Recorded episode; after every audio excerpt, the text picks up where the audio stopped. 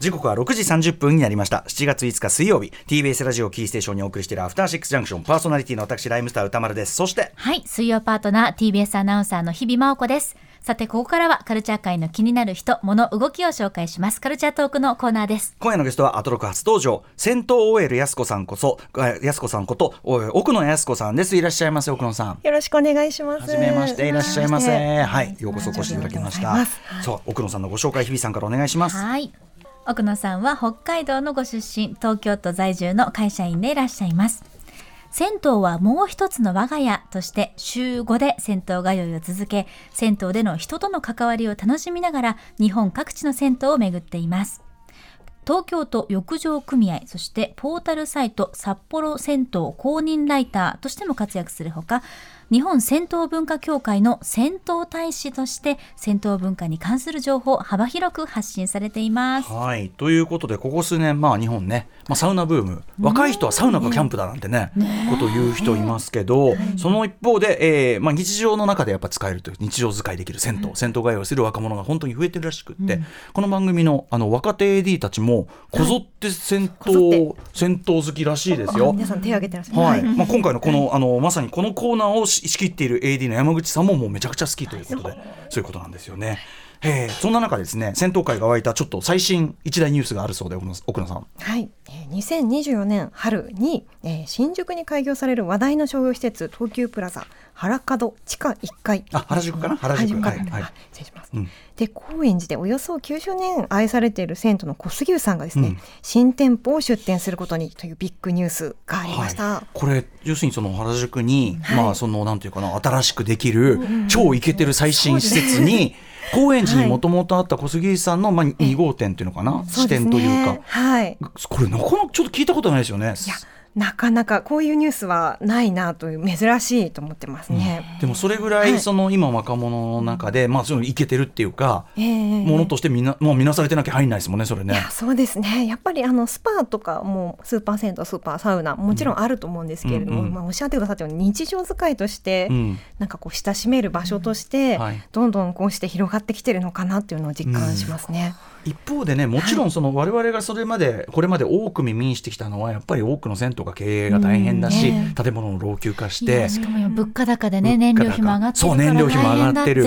もちろん新規に開くなんてのはもう、みたいな、なんかそういう割とこうなんていうんですかね向かい風な、はい。うん、ニュースが聞くことが多かった気がするんですけど、そこのとこはどうなんですかね？あそうですね。やっぱり現実としておっしゃってくださったような課題というか燃料高とか電気とかいろんな問題がある中でやっぱ減ってしまっているところは事実としてはありますね。はい、でもそんな中で、今おっしゃったような例えば小杉湯さんとか、要するにその新しい何か動きというか、えー、今の若い人に向けたアピールの仕方とか展開の仕方みたいな、はい、そういう新しいアイデアとか新しい動きが出てるって感じですかね。はい、そうですね。もう銭湯という場所を使って今までになかったことが体験できるといいますか銭湯自体の文化とかお風呂とか自体を大事にしているのに、うん、新しいことを作っていくっていうのがすごい、まあ、小杉さんもそうですし、うん、他の銭湯さんもすごいそういう姿勢を感じたりしますね。うん、この小杉さんは例えばどなたがこう中心になってやってるんですか、はい、えー、平松さんという方がいらっしゃいまして、はい、あのその代表の3代目の方3代目平松祐介さん。はい、はい。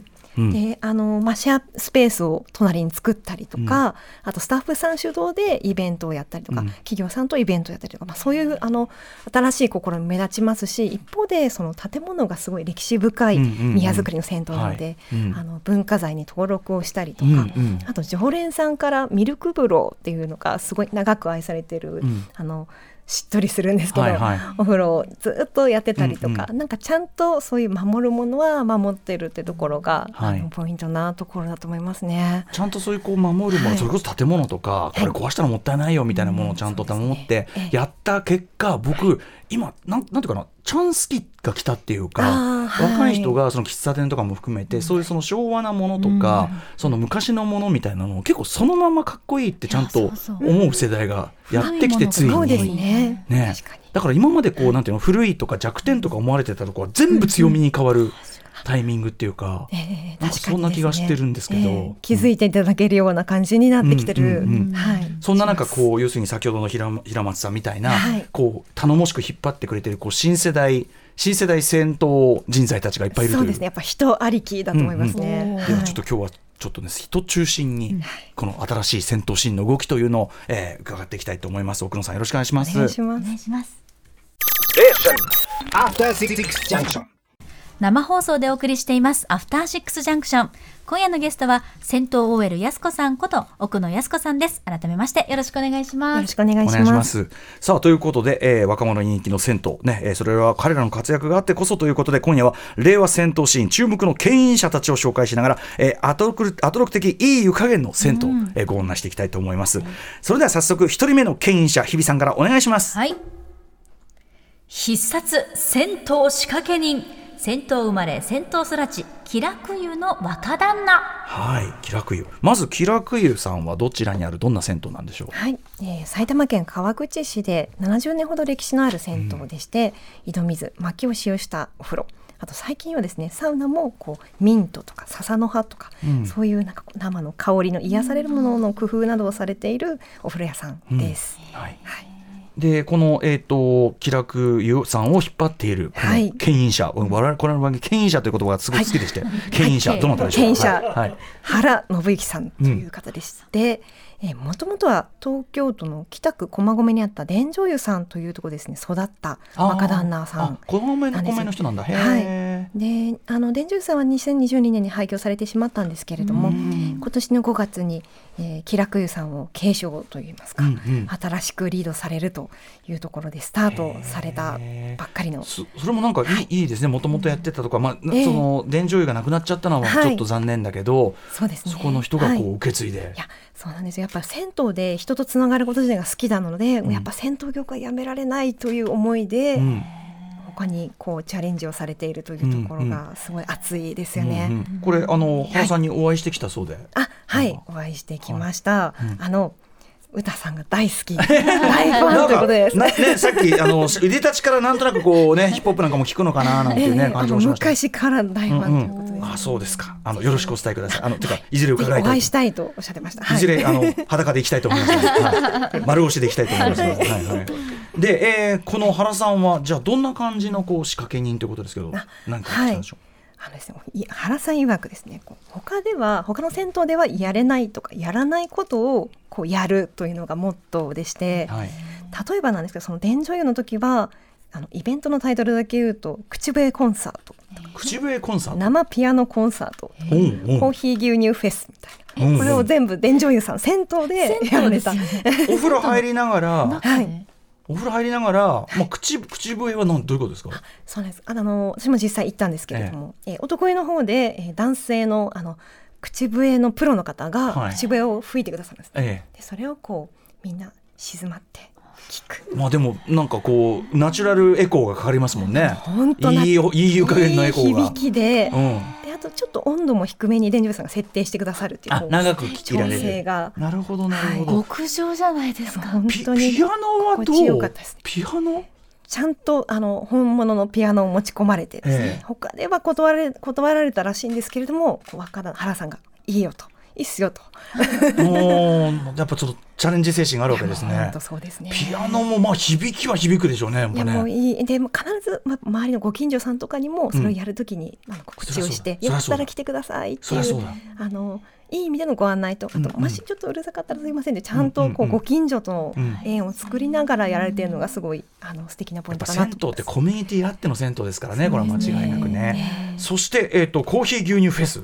コーヒー牛乳フェスもあのご近所あの近くのいろんなコーヒー専門店さんうん。をお呼びして、えでこうあのお庭とかにもあのフードとかコーヒー牛乳をその場で入れていただけるっていうので。楽しそう。これも楽しかった飲ですね。み比べできちゃうんです飲みね比べも。実際にすごい人集まっちゃったんですもんね。あ。そうです。ね100人くらいかなというところで300人、うん。うわーうん。うんそれはお越しになったそうです。だ。なるほど。え。ーなんかもう銭湯っていう概念をガンガン超えてってますね。そうですね。本当に。やっぱりそういう若い人たちのニーズみたいなのすごく分かっていろいろやってるわけなんですね。じゃあね。そうですね、なん。かどうやったら新鮮であるかっていうのをすごい考えてらっしゃるなと思いますね。スケーターのためにスケートラックを設置ってこれすごいですね。もうはい要するにスケートでシャーって来て、はいでもう引っ掛けてお風呂一一風呂浴びてそうですね。ことができるとか。遊び場の出発地点にもゴールにもなりたいみたいなことをおっしゃってました。でもね本当に、はい。なんだろうその例えばわかんないそのアメリカのそのいわゆる黒人文化における床屋って、みんなのそのなんかその集まり場なわけよ、そのそこがコミュニティの中心になったりするんだけど、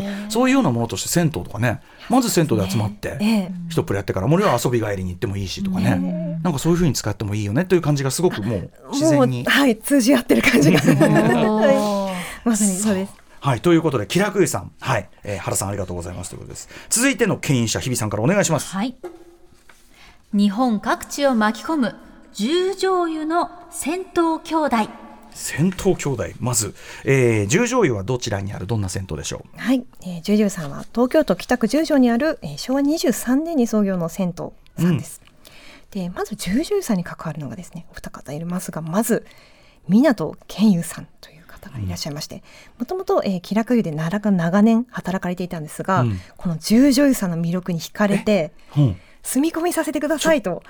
え気楽湯にで働いてた人が さっきの、そうなんです。さっき話題で出た、ええ。川口の気楽湯で働いてた人が、長年働かれていてこう、まあ、やっぱり銭湯のスキルを磨かれたうん、後ほジュージューさんの魅力に取りつかれまして、はい。経営者さんにこう積み込みしたいですと直談判されたと。うんうんでこうお手伝いをしていく中でやっぱあのけあのなかなか厳しいところに直面しているのをもっといけるとうんうん。いうので、抜本的にあのコンサルティングに踏み切ったという、うんうん。なんかこうやっぱりまずその場を知って惚れ込んでというところが情熱がすごくある、えー湊さん弟さんですね。はい、港あじゃあ銭湯兄弟の弟さんが、えっ、と、はい。えっ、と港健優さんですね。はい。で実はですねお兄様うん。の三次郎さんという方がいらっしゃって、えーこの方はですね銭湯を日本から消さないというモットーで、うんうんえーゆとなみ社というですね、まあ、廃業の銭湯を営業するそういう会社を立ち上げられていて、うんうんさんと一緒に、えーいろいろと、あのー再生をやっていてで現在は9軒の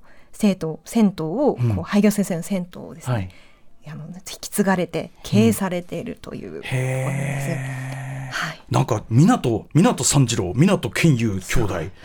ちょっとなんかそれだけでもなんかまあ漫画かドラマかみたいな。ちょっと時代劇かみたいな。感じもするぐらいだけど でも本当に銭湯が好きだし、あとその銭湯が好きだからこそその何が現状じゃその足りないのかとかってことも熟知されてるっていうことなんですかね。本当にですね現場をたしっかり知って熟知された上でというところが、うんあのお二方のすごい強いところだと思いますね。うんうん、例えばどんな感じのことをやられてるんですか？十女優では。はい、うん。十女優さんではですねあの喫茶併設の喫茶店がもともとあったんですけどそれをバージョンアップされて、うん。えー一気に若者に愛される場所に変えられました。喫茶深海、はい。喫茶深海。やっぱりこれもでもこれもこういいタイミングっていうか、い。昭和っぽいああいう喫茶店がもう、はい。そのまんまでいけてるってことになってる時代だからこそですよね。そうですね。やっぱりそれもケンさんがあのリードして今、それをやる伸びしろが十女優さんにあると。うんうんうんでクラウドファンディングとかでちゃんと巻き込む一般の方にこう愛される形で、うんうん。あのリニューアルというかやられて、であのスイーツとかもすごいカラフルでフォトジェニックなものがあったり、かわいい。これ今ゼリーですかね。あとそうなんですあとはゼリーこれは深海フローゼリーとトか。あはいクリーム色がまたクリームソーダ。もうもうめちゃくちゃこれは昭最高よ。昭昭和喫茶な、この上に乗ってるこのあの真っ赤、真っ赤真っピンクないちごあのあのさくらんぼといい、これめちゃくちゃ昭和レトロだし、でもちゃんとそこがね若者が喜ぶようなのになってくる。そうですね、うんなんか銭湯だけじゃない喫茶であったりとか、音なんかレトロ可愛いとかやっぱプラスアルファのこう付加価値というのかな魅力のアピールがとってもお上手なんですね。そうなんです。であとおかみさんの日替わりスイーツみたいにこうそのなんていうんですかぬくもりと言いますか銭湯そのもののぬくもりもちゃんと大事にされているのがここのやっぱ魅力のプラスアルファのところだと思いますね。しかしなんかお話伺ってるともともとあの例えばそのまま継ぐとかっていうだけじゃなくて、はい。銭湯が好きだから、そのよそからやってきて継ぎますとか、ええなんかそういう感じの流れが結構一つあるんですねなんかね。あそうですね。あのもともとあの湊さんのお兄さんもあのよくバイトして働いている銭湯学生時代から働いている銭湯があって、うんうん。であの廃業寸前というところをまずどうにか継ごうという気合でスタートされたところもあって、やっまあまず常連さんとして好きだったっていうところがきっとスタート地点なのかなと、うんうん、でもなんかそういう若い世代がそのこれはちゃんと残さないとダメだってね、分かってるってすごく頼もしいですよね。素敵ですよね。何でもぶっ壊してねなんかやっちまえっていうのをずっとやってきたわけだから、日本は、なんかむしろ若い世代のイケてる感覚がそっちに行ってるのはす。ごくいいなっていう感じがする。やっぱり大きなものを継ぐってやっぱいわゆる家業的なイメージがあったんですけれども、そこをこうなんていうのもう好きだからこうどんどん入っていくっていうこの前のめりな思いっていうのが、戦闘文化をどれだけ生かし続けてるんだろうかと思うと好きでやってんだからね。そう、うん。やらなきゃいけないんじゃなくてやりたくてやってるんだっていうこの思いがすごいですね。ね。思いは感じますね。これちょっと今のせそのせ牽引者たちの特徴かもしれません。えー続いての牽引者日比さんお願いします。はい。地元を愛し愛される梅の湯の戦闘王子戦闘兄弟の次は戦闘王子が来た。王子ですえー梅の湯さん、えっ、とどちらのあ銭湯なんでしょうか？はい、えー、荒川区西奥西奥の商店街にある銭湯さんでして、えーお風呂が充実してます。あの高濃度水素風呂とかですね、うん露天風呂とかいろんなお風呂がたくさんある。いろんな種類のやつはい。へで、まあ行くたびにあのさりげなく面白い工夫が凝らされていて、うん本の貸し出しとかですね、あとアヒルの人形を使って水風呂好き嫌いっていう投票をやってたりとか。なんかこうあといろんなドリンクを揃えていたりとかですね行くと何か変わっていて楽しませてくださるそんなお風呂になってます。通いたくなりますね。梅の湯さん、この梅の湯さんや今やられてるのはどなたなんでしょう？はい、えー、3代目栗田直文さんという方でして。これが王子ですか？王子です、うん。はい、えー、26歳という若さで、えー、継承されまして、うん。まあ、その当時からですね王子と呼ばれて期待が高まっていなんたので。か爽やか爽やかな青年ですね。